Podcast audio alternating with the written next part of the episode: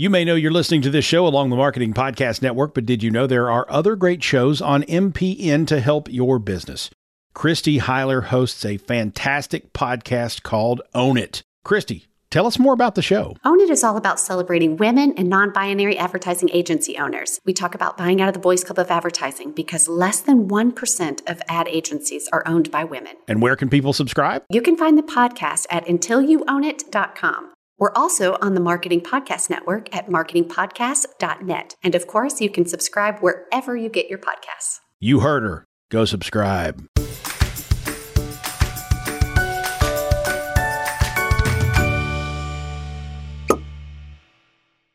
Hello and welcome to Uncorking a Story. I'm your host, Mike Carlin, and today I'm pleased to introduce you to Matthew Fray, a relationship coach and writer who leans on the lessons of his failed marriage and divorce to help others avoid making the same mistakes he did. His writing has been featured in the New York Times, the Sunday Times, the Huffington Post, Babble, and many more.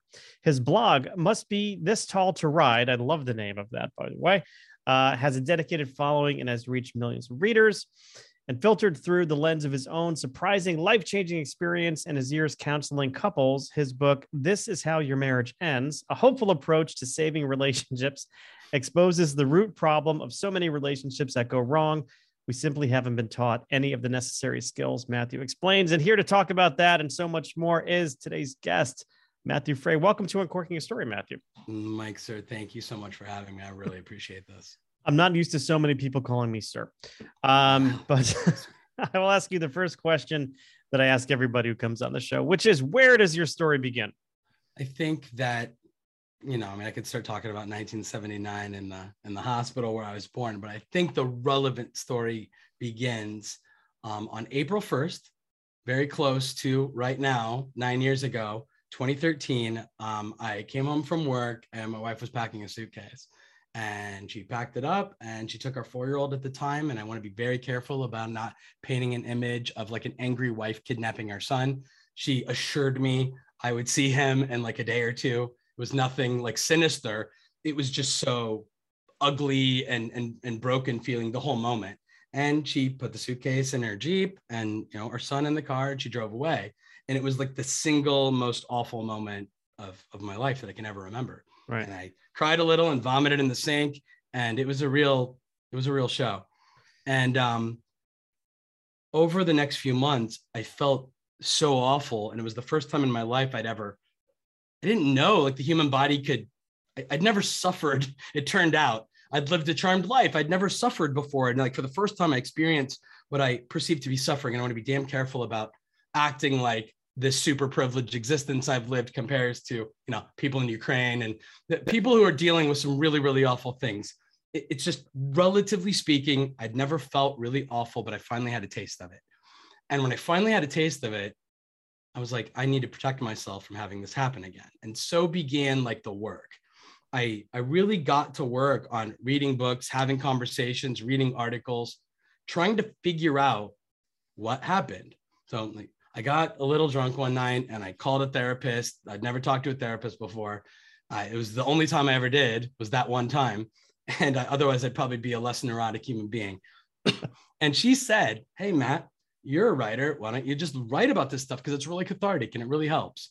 And I think like all of the adults in the room would have like written in a private journal. And I'm confident that's what she intended. But instead, like I drank more vodka and I started a WordPress blog and I put it on the internet. I didn't think anybody would read it. I really didn't. But I just started like writing these little stories. And it started out as like, must be this tall to ride is reference to when I was trying to online date. I'm only five nine and like women who were like five two were like you must be six one or i'm not going out with you and i was devastated i didn't actually know i was short until I got divorced and started online dating. Hey, look, for the record, five nine is not that short. I mean, I'm I'm five ten and I feel okay about it. Right. I understand that. That's funny. I was I, I once had the the pleasure of talking to Ryan Seacrest and he said that exact thing to me because I think he's an inch shorter than I am. He like defended the height thing. I'm like, yeah. I'm not Ryan Seacrest though, Ryan. You know, you like know that bastard though. That bastard is skinny right? So he can pull off being short because the camera makes him look taller. Yeah, um, he's also he's like ridiculously attractive man. Like I don't look like Ryan Seacrest. And I, I had a kid and I got all this gray hair and Nick, you know, I don't go to the gym as often as I should and things like that. Like I had issues um that that you know Ryan I don't think does, but I don't want to so I, I mean demonize I, that man, but I, I think that's so hilarious. I definitely want to dig into sort of like post divorce, but but I want to spend a little time talking just about the story kind of leading up to you know your wife taking your four year old and packing up the jeep and leaving and kind of throwing a big curveball at you i mean in, in hindsight did could you see it coming or kind of just paint a picture of what what was kind of happening and and and maybe why it happened well so the why will have to come later because okay. that was the, the why is the epiphany yeah. right and i didn't know it yet but what i thought was happening in real time was we lost my father-in-law maybe two years before she moved out and it's often, I think any marriage counselor or therapist will tell you, it's often a really significant traumatic event like that that will sort of expose a relationship that lacks foundational things it needs. My relationship lacked it lacked finan- uh, foundational things it needed, but I, I didn't know. Yeah. I still thought like I was a loving, supportive husband, despite our occasional spats and disagreements and things like that. We lose our father like out of nowhere, and it was it was awful. Um, and I'm not sure how long it was after. I really don't remember. Six months, maybe. But we're sitting at the dinner table one night and she looks at me and she's like, Matt, I don't know if I want to be in this marriage anymore. I don't know if I love you anymore. And I think the really mature adult thing would have been to like pause and reflect and say, wow, that's like a shock, A. And B, I feel awful that like whatever she's going through that I've been like this disconnected from it, I should seek to understand what's going on. But that's not what I did. What I did was I made it all about me and I felt sorry for myself and I pouted and I moved out of the bedroom because I'm not going to sleep next to somebody who's going to just like quit on our marriage like that. That was seriously the like five year old thought that I had at the time. I moved into the guest room and I felt sorry for myself almost the entire time until maybe two, three months before she left. And that's like when I started doing work I started like I, I read a book called um, "How to Improve Your Marriage Without Talking About It" by uh, Patricia Love and Steven Stosny. And I'm not recommending that book as like the end all be all relationship book, although I think it's perfectly lovely. But it's the book that did it for me. It's the book that flipped the proverbial light switch. And I said, oh my God, like other people's relationships are exactly like my relationship. And what delights me is that I give that same experience to other people today like I tell my story as we get into the why here. I, I tell my story and they're like, oh my God, Matt, it's like you have like a camera in our kitchen or our living room and you know what's going on. So at the time, the story I told him I had was my wife was grieving, understandably, the loss of her father. But the thing she was doing wrong was she was allowing the grief of her father, father's passing to like usurp the importance of our marriage. She was allowing this external thing to mean more to her than our marriage. And so she was jeopardizing it and jeopardizing like us being together for our son. I kid you not, I really thought that's what was going on. And then I pouted about it and blamed her and she went away. Well, I started doing work and I started learning about like healthy relationships.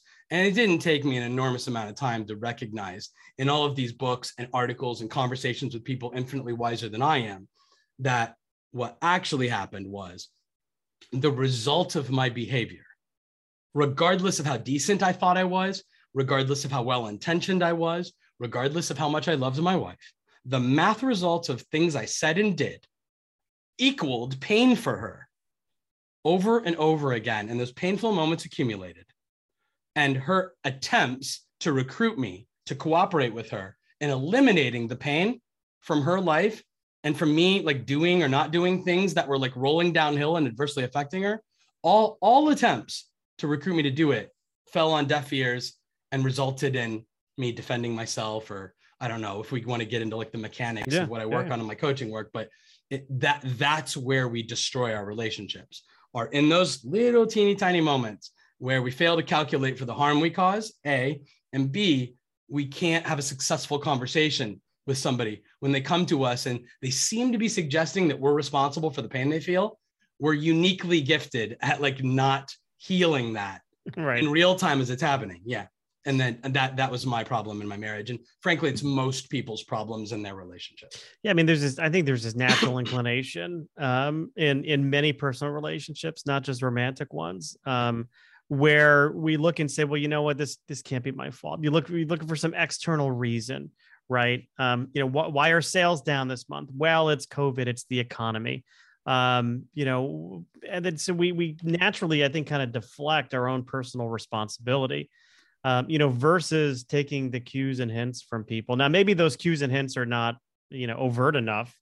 Um, you know, I don't think we we need to place all the blame on ourselves. Sure. But um, you know, there there I think that is like a natural human tendency. I'm sure there's some like evolutionary reason for it, although I, I wouldn't know what it is. I um I'm guilty of having believed my wife did an ineffective job of communicating what was wrong to me you know, there's a way for me to think, man, if she had just said it this different way. And the way that I talk about it today is like, I don't mean literally today, but like present day is when we want to communicate that we're hurt because of something someone else is doing, let's disassociate character from the behavior. So I want to say to somebody, if I'm a wife, particularly because this is such a common dynamic in male female relationships or girlfriend or whoever, if I want to like communicate to my partner that something's wrong, that something he or she's doing that's hurting me, I want to make darn sure they know I'm not suggesting they're they have malintentions, that they're bad, or even that what they're doing is bad. I know you're not trying to hurt me. I know you love me. I'm not suggesting that you're trying to like make my life hard or that you don't love me. I'm really not. But I need you to understand that something's wrong. Like I wish my wife had like approached it that way. She didn't you know she was like but but the way that i talk about it in my coaching work with like the guys that are really defensive is like i hear you because i thought exactly the same thing in my marriage. However I, I i'm asking you begging you to accept personal responsibility for being the first domino to fall. I know that you and i don't think she should think that. We don't think she should feel that. However you've done or not done something and i'm not saying it was bad that triggered pain. And the work is showing up effectively for that person who feels awful about whatever happened instead of trying to convince them they shouldn't think what they think or feel what they feel, which is what I did in my relationship. And it's something in the book I refer to as the invalidation triple threat.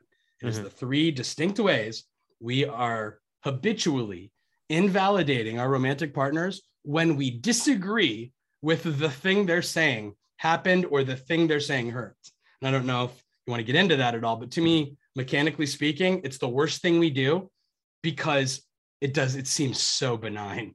It seems so like regular and vanilla and not a problem. And I have this very strong belief that nothing erodes trust in our relationships with more consistency than that. Yeah. It's almost it's a way of invalidating people, you know, invalidating yeah. their feelings. Um, which you know I think is is I think we're all guilty of that somehow. You know, we're all guilty of some level of gaslighting um because we don't you know we don't we don't always think that things are a fault. Like you look at yourself and say you know but but i'm a good guy. I'm a good provider. Um yeah, i've never cheated on you. Uh you know I, I do so much for you. I've given up so much for you. But when somebody comes to you and says hey i'm not feeling right about this you know to turn it around and say well that's you know in effect say well that's your problem or you're too sensitive or or whatever. Um, nothing's going to erode a feeling of of trust or or companionship more than than that. Yeah i mean I, I i strongly believe it's the number one marriage killer in the world. Yeah. Is when when your partner can't trust you to hear them say hey something's wrong and i'm trying to like recruit you to help me with it when you reject that 100% of the time that you don't agree with it or you don't think they should feel that way or you don't want to accept any responsibility for that, it doesn't make you a bad person. It doesn't, but it might make you a bad relationship partner. Mm-hmm. And even if we want to debate whether it makes you a bad relationship partner, I think it's sensible for the other person to lose trust in you. It doesn't mean they think you're a liar. It doesn't mean they think you're a cheater. It means I don't have confidence that in the future, when something hurts, when something's wrong, when life is hard, that I can bring it to my relationship partner and feel loved and supported with this like bad thing that I'm going through. And when somebody gets to that point, they lose hope that the relationship can be healthy. and they start to think, man, do I really want to voluntarily subject myself to this 10 years from now, 15 years from now, 20 years from now? I only have so much life left. Yeah. Do I want to spend the rest of it feeling this awful, this invisible, this unloved, this disrespected? And again, a lot of people, I think, particularly guys, might not think that's fair. And that's fine. I, I, we don't have to have relationships. We don't have to have marriages. It's fine to choose not to. But if we want relationships, if we want marriages, I think we need to take this idea seriously that people will be hurt, whether we think they should be or not. And if we don't cooperate in trying to help heal that hurt, even if it's a teeny tiny thing like a dish by the sink or laundry on the bedroom floor or whatever, like even if it seems like this like benign, harmless thing, we must heal the negative experience our partners have consistently, else they will not trust us. And then we we, we don't get to have good relationships anymore. Yeah, then at, at some point in time, you just think to yourself, "Gosh, if you've been hurt like that over and over and over again, and, and the message isn't getting through." Like in, in my own marriage, I tell my wife all the time, like when there are clothes, when there are folded clothes that are not mine on my side of the bed, it sends them at night. It sends the message that you don't want me there. Like I've literally said that I don't know a hundred times. So, so last week, last week I it's reversed, right? So last yeah. week I go in the room and my side of the bed is littered with clothes.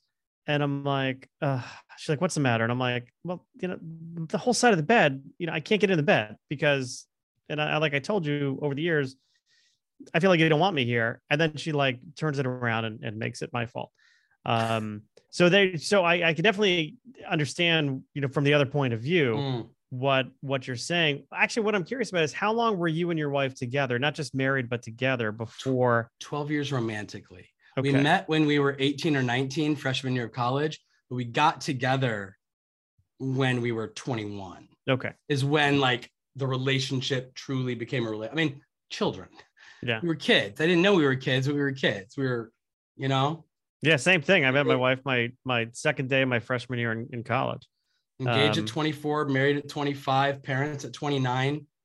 And I'm 43 now, just turned. And yeah it feels i mean it was a lifetime ago it seems like yeah i mean it's it's a lot but it's it's interesting because you're with somebody for so long you know you kind of grow up together that's what my wife and i always say it's like you know we, we kind of grew up together um that we still miss these these cues we still miss these opportunities for even having conversations uh, about it and i'm i'm as guilty as anyone of avoiding conflict or avoiding you know sharing how I feel about something. Partly it's because, you know, I'm afraid of what the reaction is I'm going to get. So there's there's that. The other part is, you know, God, you know, I'll just ignore it for a while and things will get better. Neither one is a great.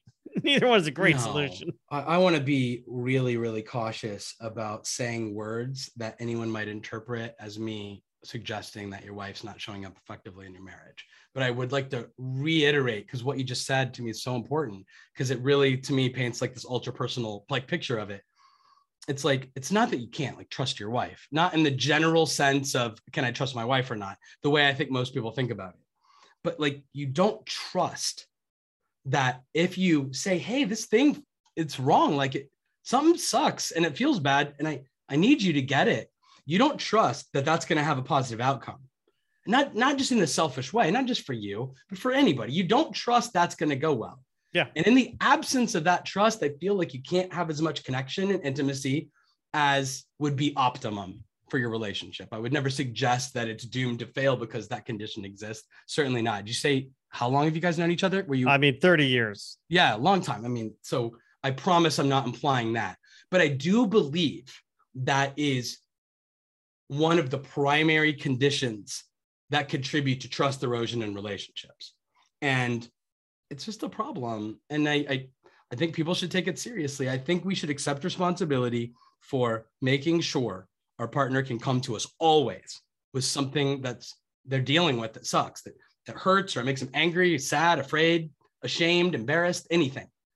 And then we're going to help them either either because we have something literally we can do to like fix it or if it's about something we can't do anything about they they at least don't have to feel like they have to battle this thing alone like i care you yeah. matter i'm sorry you're doing this whatever i can do to be a support system for you while you're dealing with this hardship i will when you're that person that someone can always trust, they just think you have like this like rock solid relationship that can withstand a father dying out of nowhere.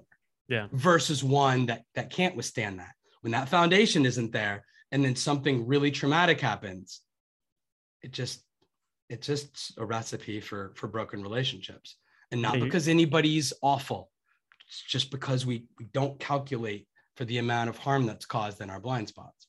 Right. I mean, we're all, it's some extent, we're all human, right? Yeah. You know, if, if, you haven't had many uh, romantic relationships, serious romantic relationships in your life, you know, you get like one at bat at it, right? I mean, some people have one at bat and, and, you know, you don't learn, you know, you don't, you don't necessarily learn until you learn the hard way. And, and that's what I'm kind of hearing. You're kind of like a, like a relationship Yoda right now. I think that's is so funny. I wish I knew how to do like the yeah, well, not not necessarily the tone, but I don't know how to like reverse the words the way Yoda does. Oh, right. I wish I could do that on command because that's a clever skill. Right. Well, someday you will, maybe. Uh, you will someday. I don't know. Now I'm trying to do it. I don't know. Um, so tell me, so how, how, did the book come about? So you you kind of you you called a therapist you called a therapist drunkenly one night uh, with, a little, with a little liquid courage. Um, but so so take me from that point uh, where where you realize that okay, maybe I need a little help to actually writing this book and helping others? There is a guy who used to coach, and now he's a podcaster, a social media influencer, and he um, in non-pandemic times hosts like events. Uh, his name is Marka Groves. He's based, I believe, in Vancouver, Canada. I have a lot of respect for him and his work, and I'd followed him for a while. And I don't actually know how I got him on the phone. I have no idea how I got him on the phone but I got him on the phone one day somehow. And we're talking, and he's sort of just serving as like a mentor for me. And um, he's like, Matt, you should coach. And I'm like, are you kidding me? I'm like, I'm a divorced guy who blogs about it on the internet. You think married people are going to give me money like to, to advise them? That's insane. Like, that's insane. You know, that's like hiring the like 400 pound person to like help you like train for a marathon or something. Um, that sounds awful. I'm not trying to pick on people that have weight issues, but hopefully the metaphor is like stands. And yeah, yeah. We'll go offensive. with the spirit of the metaphor. Thank you. Okay, forgive me because I'm not trying to be awful to people who deal with weight issues. Um, really, truly. Um, so I ignored him for like a whole year. I didn't do anything he advised. About a year later, we're back on the phone. And I'm like, Mark, what do I do? Like, how do I grow? He's like, dude, coach. And I'm like, no, it sounds stupid. And he heard my reluctance and he's finally like, Matt, listen. He's like, you're not on the yellow pages. You're not advertising. You're not putting up billboards that says you're a genius and everybody should hire you and not go to marriage counselors. They're on your website reading your articles. Just hang the shingle that says, I'm available for these conversations if you want. And ironically, there was already like a person asking me to work with them. The, the timing was such that for about two weeks, this guy in the UK, um, well, overseas was like, Matt, I really, you're the guy to help me understand what was going on. You, nobody says it like you say it. I'm like, okay. Like, I'm not saying I'm the best at it. I'm saying for him, I was the first person that made it make, make sense. And I get that because I had those moments too with that book, How to Improve Your Marriage Without Talking About It. It was like the first time it made sense to me. Anyway, I hung the shingle in like November 2018. And so I coached for like 14 months. And then in January of 2020, right before the pandemic, like really like hit full force in the United States, um, the New York Times reached out to me out of nowhere. I'm like at work and sitting in my cubicle doing corporate marketing. And the New York Times is like, hey, I'm a New York Times reporter. I'd really like to talk to you. I'm like, oh my gosh, this is amazing. The New York Times. And um, I wrote him back. I'm like, yeah, I'm interested. And so she and I talked uh, a writer named Jancee Dunn, who's a lovely writer and um, has written several books, um, children's books and relationship books herself. We did the interview, and um, and then COVID like blew the hell up in the United States, and I'm like, oh man, that story's never gonna run. Because I was, and I don't want to be sound so like greedy and selfish about it, but I was like, this is the biggest news story in history, like mathematically. And right. I know that might seem ridiculous today, I don't know if people remember the world changed in like 48 hours for Americans when like Tom Hanks caught it in Australia and uh, Rudy Gobert with the Utah Jazz and the NBA is like, we're done playing basketball for like the rest of the season. That was insane. And I was like, oh my gosh, like this, the world like changed overnight. Nobody's going to give a crap about like the divorced guy that like writes on the internet and coaches people. What we learned a few months later was that because everybody was locked down together, relationships were getting strained in these like nuanced ways that I talked about in this article. So they're like, Matt, we're going to run this story. And in May 2020, the New York Times ran that story and my life changed overnight. Within 48 hours, I had offers to make television. I had agents calling me and emailing me. Um, I finally agreed with the agents that I work with, and they're wonderful. And they, I had a book contract in like I don't know, two or three weeks. It was wow. it was insane how radical like my life changed. Um, so by June, you know, this happened in May. By June, I had a book contract. By September, I was able to leave my job and write the book. It took nine months. And I don't know, here we are. It just came yeah. out a week ago. It's like, here we are. And you were and working, it sounds like you're working in corporate communications or? Yeah, I just, I corporate marketing specifically. Yeah. I was the editor of like a blog. Um, and, you know, I did like email marketing and I did uh, search engine optimization, things like that. Just a, like a regular office job. Yeah. Yeah life changing. That New York Times uh, article was life changing for it, you. It was extraordinary. I got really, really lucky, and I don't take that for granted. So all of this is happening. I feel like in large part to that. And some people say, no, Matt, all of this is happening because for nine years you've put yourself like out there on the internet. Something was like bound to occur, but I got a little injection from from big media. Has your uh, has your wife read the book? Your ex-wife? Um, I honestly don't know. Okay. It, I mean, it's only been out seven or eight days. Yeah, I'm just I, curious. I, as to, yeah, I, mean, I don't do you, know. Do you maintain a relationship with her? I mean, Absolutely. you have a co-parent. Yeah. We, so. we, share a child. He's 13. Yeah. yeah, I'm, yeah, I'm really proud of our relationship, actually. Yeah. Yeah, because I mean, the one thing that's people, a lot of people like ask me about it, and I, I don't like to speak for her. She's been in a long-term relationship for like five years. You know, we've been apart nine years. Yeah.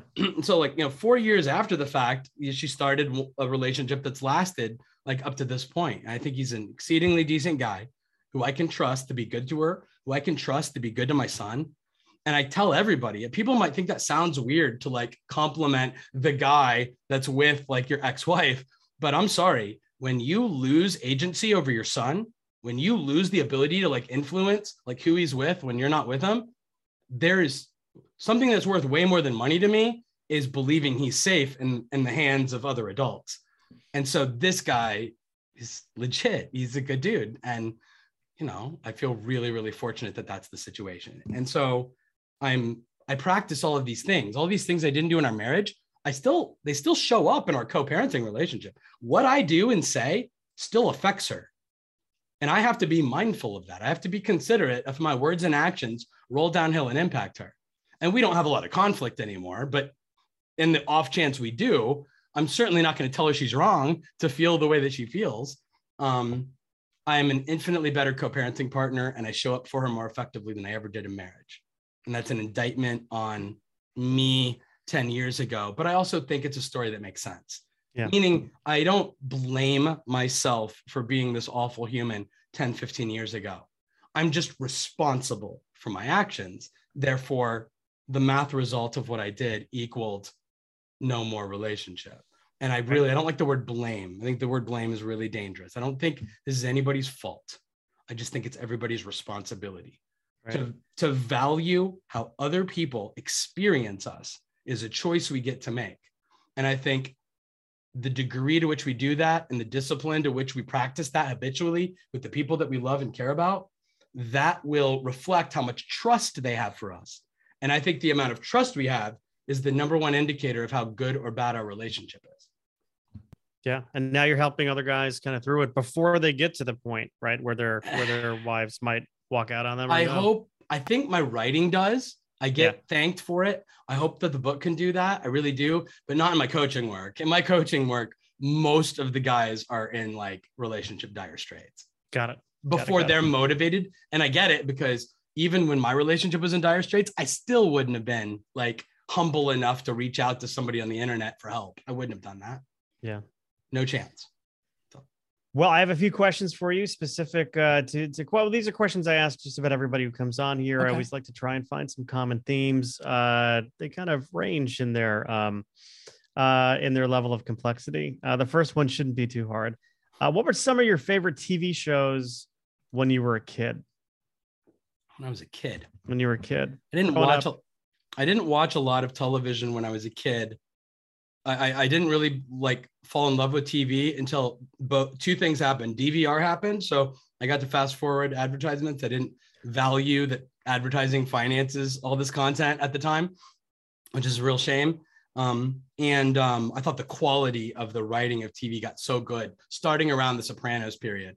Um, but when I was a kid, I liked reruns. I was a really conservative household. I wasn't allowed to like watch stuff. Like I wasn't allowed to watch what I wanted to watch, probably.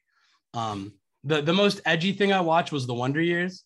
I loved oh that boy, show. I mean that that show was rough, man. That was you know I talk it. about edginess. Uh, I'm kidding. Yeah. Um, but I uh, mean, no, seriously. But I mean, I'm serious. I watched like Double Yeah. Dare on Nickelodeon. oh my I gosh, watched- who was the guy on Double Dare? Was that um, Uh, Mark somebody, Mark, Mark Harmon. Sum- Mark Summers? Was it Mark, Summers. Yeah, Mark Summers, Yeah. not Harmon. Excuse me, Mark Harmon. If you ever hear this, Mark. Harmon. Yeah, Summer Mark School. Good movie. Um, what did you want to watch though? Like you said, it was a cons- was it like religiously conservative or Yeah, yeah, all of all the ways conservative is is how I grew up. But my mom, she's a lovely person. She really is. But she was like, she didn't want Jesus to frown upon all of the all of the things that I might be interested in. Um, I liked MTV. I not necessarily like I thought MTV got gross like later with like some of the shows that were like exploitative. I don't know if that's how you say that word actually yeah? um exploitive exploitative um i don't like them from a content standpoint i don't think it like makes the world a better place but back when it was just my favorite bands like making a cool video i wanted to watch it but my mom didn't approve of my affinity for poison and def leppard and I you remember I was watching um I don't know if you remember the band White Lion. Of course. Um, Vito Bratta, such an underrated guitar player from that era. But um they had this like really beautiful song called When the Children Cry. And it was all about, you know, you know, it was basically a prayer. Um, and my mother walks in the room not listening to any of the lyrics, and she looks at me and says, This is what's the matter with our world today, Michael. Men with long hair. And then she like storms out of the room. And I'm like, oh my God.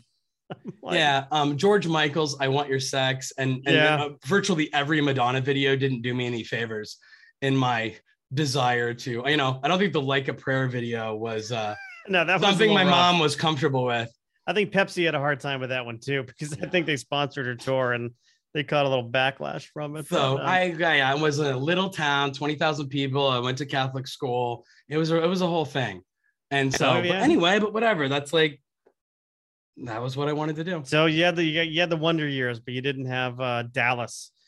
Or Wow. uh, so, so my my brother and I would always stay up late to watch Dallas because we like the theme song so much. That's Um, hilarious. I and the Love think. Boat, Love Boat was big with us too.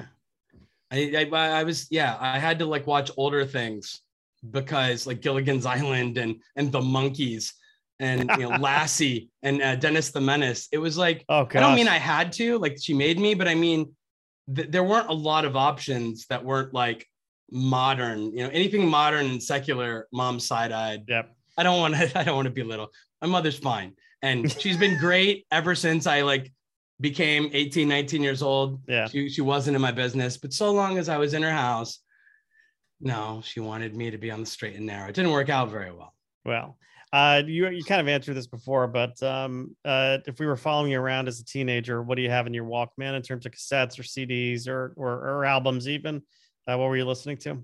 as a teenager, um, I, I mean that I, I loved when like Seattle happened to music, when Alice in Chains and Soundgarden and Pearl Jam and Nirvana happened. Um, that was maybe my favorite era of music in the context of my life. And I even liked all like the the like the one-off bands that came after them, like Gin Blossoms and Mhm. you know, just everything. I'm trying to. There's so many. Like, I I heard Four Non Blondes, um, the song "What's Up." Like, Oh, it's yeah, like yeah, the yeah. only Four Non Blonde song, or like Blind Melon, like No Rain. I loved all that. That was so great. It was like my favorite time in music. So I, I was. It was like early CDs though. It wasn't for me. I'm 43, so I graduated high school in 1997, Yeah. and so like. I, it was like more CDs for me when I was listening to that stuff than like the cassette era. The cassettes. Yeah, now I remember. Um, I was I was totally into the hair bands.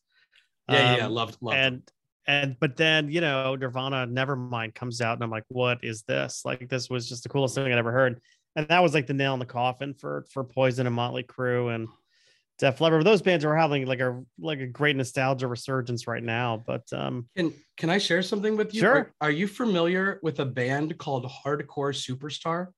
I do not know Hardcore Superstar. Please make a note of this and go check out. They have a brand new album that's like coming out right now, and but the best one is the 2018 album.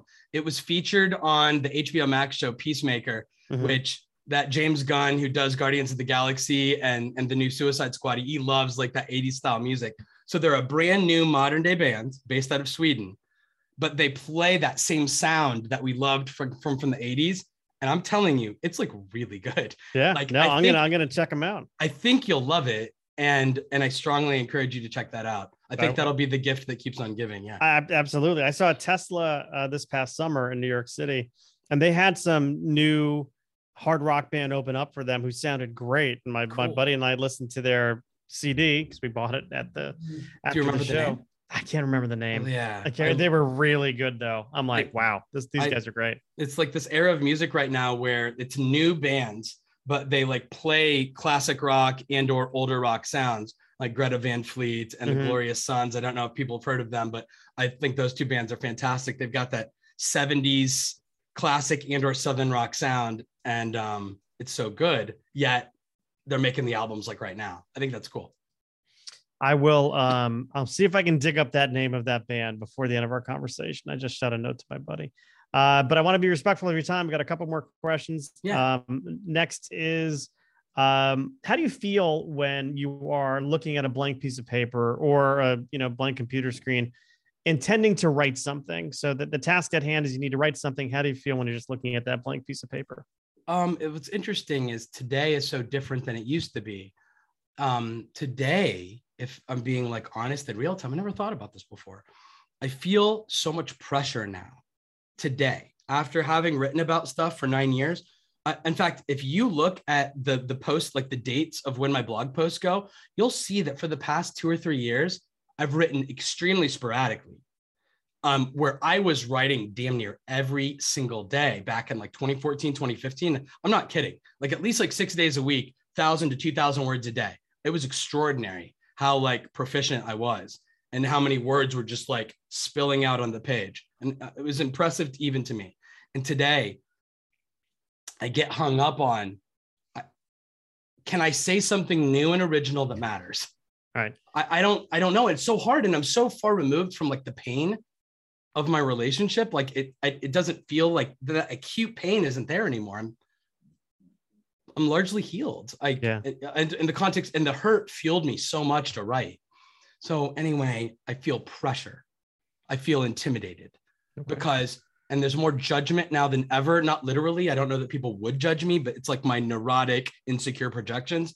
I'm like i feel like if i don't write something that connects on this like deeply emotional insightful level that it's not worth writing. And so i don't know. That's that's how i feel. Yeah. It's like you're, you're you're psyching yourself out about it. I, I do it all the time now. Yeah.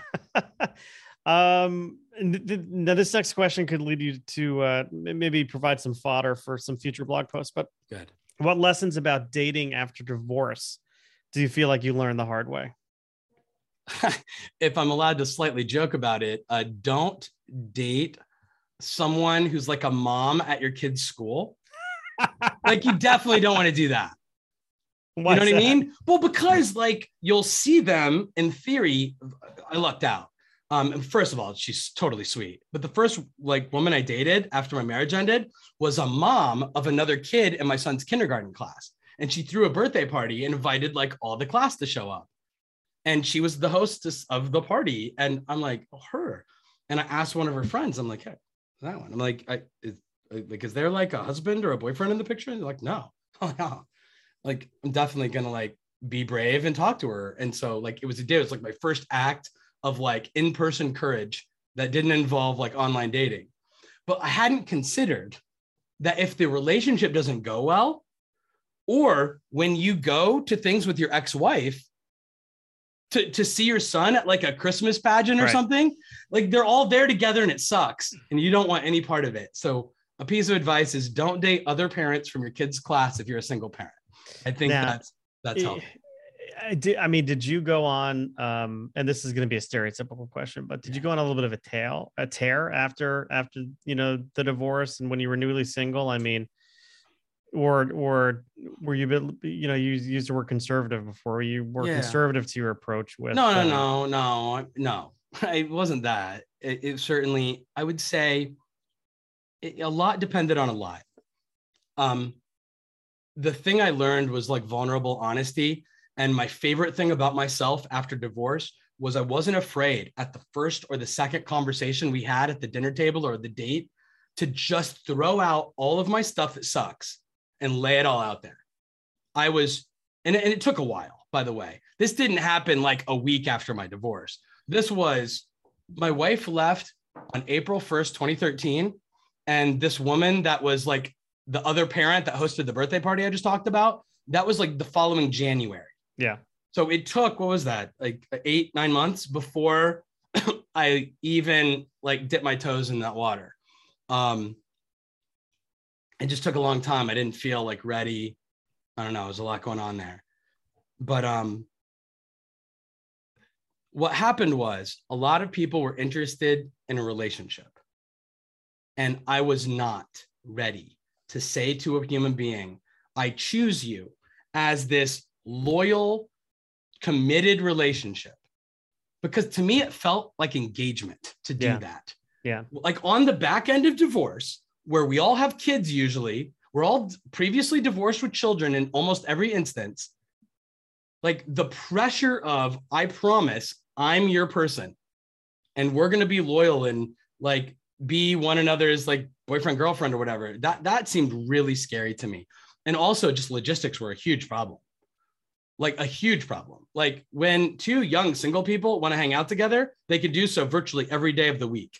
When you're two parents who have to juggle work and parenting schedules, and we, uh, no one has ever met my son. It's nine years later. Nine years later, I've not introduced anybody to my son. Yeah. And that's not fair. They've met like briefly, but they weren't, it wasn't like, hey, son, here's the woman I date. Woman I date, here's my son. Know each other and let's all form a relationship. It hasn't been like that at all. Yeah. Yeah. And anyway, I took really seriously the fact that if it doesn't work out, there's a bunch of like broken hearts. And I didn't want to lose like her kids or I didn't want my son to experience more loss. I don't know. It's so different now. It's nine years later. It's fine. It's fine. It's all. It's all fine. It's fine. Um, so the book is uh, newly out. This is how your marriage ends: a hopeful approach to saving relationships. Uh, Matthew, where can people go to pick up uh, this book? Um, my home on the internet is matthewfray.com. That's Matthew with two T's and F R A Y. Um, the book can be found anywhere. Books are sold, I believe, in North America. Just about any place you can imagine that you can buy a book, I think you can find it. Um, and it comes out in the United Kingdom tomorrow. Pretty excited about that. As of this recording, um, it comes out on March 31st in the United Kingdom. And so I'm excited about like having like a second book launch. That's really cool. And then um, from a social media standpoint, people can connect with me via matthewfray.com if they want to. And I try really hard not to like ask people to do that. What I want to encourage people to do is consider do you have things happening in your relationship that feel a little unhealthy, a little dysfunctional, a little painful, and you sort of can't like wrap your head around it? You have a difficult time explaining what's wrong. Then I believe these issues live in what I generically refer to as like the invisible places. And the, the thing I would I would give my book credit for is I think it provides insight into those invisible places, those those non-obvious places to look at and consider. Could that be the reason she or he is feeling all of these things that they're claiming to feel? And I feel so defensive and so like misunderstood. It's it's not because you're bad. It's because you're accidentally triggering pain, and you can learn how to accidentally, or I should say, intentionally, not trigger that pain. Right. The invisible places. I love that. And I think that's a good one to end on. So, Matthew, thank you so much for taking the time to chat with me today. I appreciate it. It's really awesome to meet you. I hope you check out that band. Thank you so much for this opportunity.